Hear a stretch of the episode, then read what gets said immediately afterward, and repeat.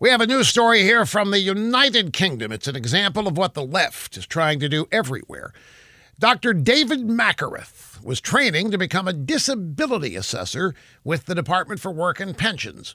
When he was ordered to refer to patients by whatever gender label they identified as, he objected. Strike one. Strike two was his reason. He said gender is defined by biology and genetics. The doctor also cited his religious belief. He said that as a Christian, he believed God made humans male and female. Strike three, dude. He was found unfit to work as a disability assessor and he was promptly fired. The doctor filed a discrimination complaint. Last week, the tribunal in Birmingham announced its decision.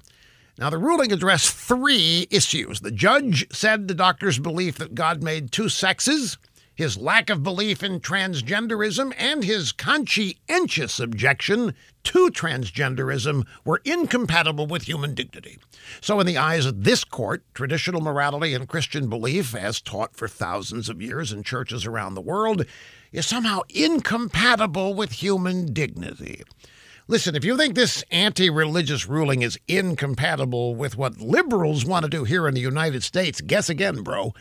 It's only a matter of time, and not much time at that. Next time somebody asks you how many genders there are, just say 100 to be safe.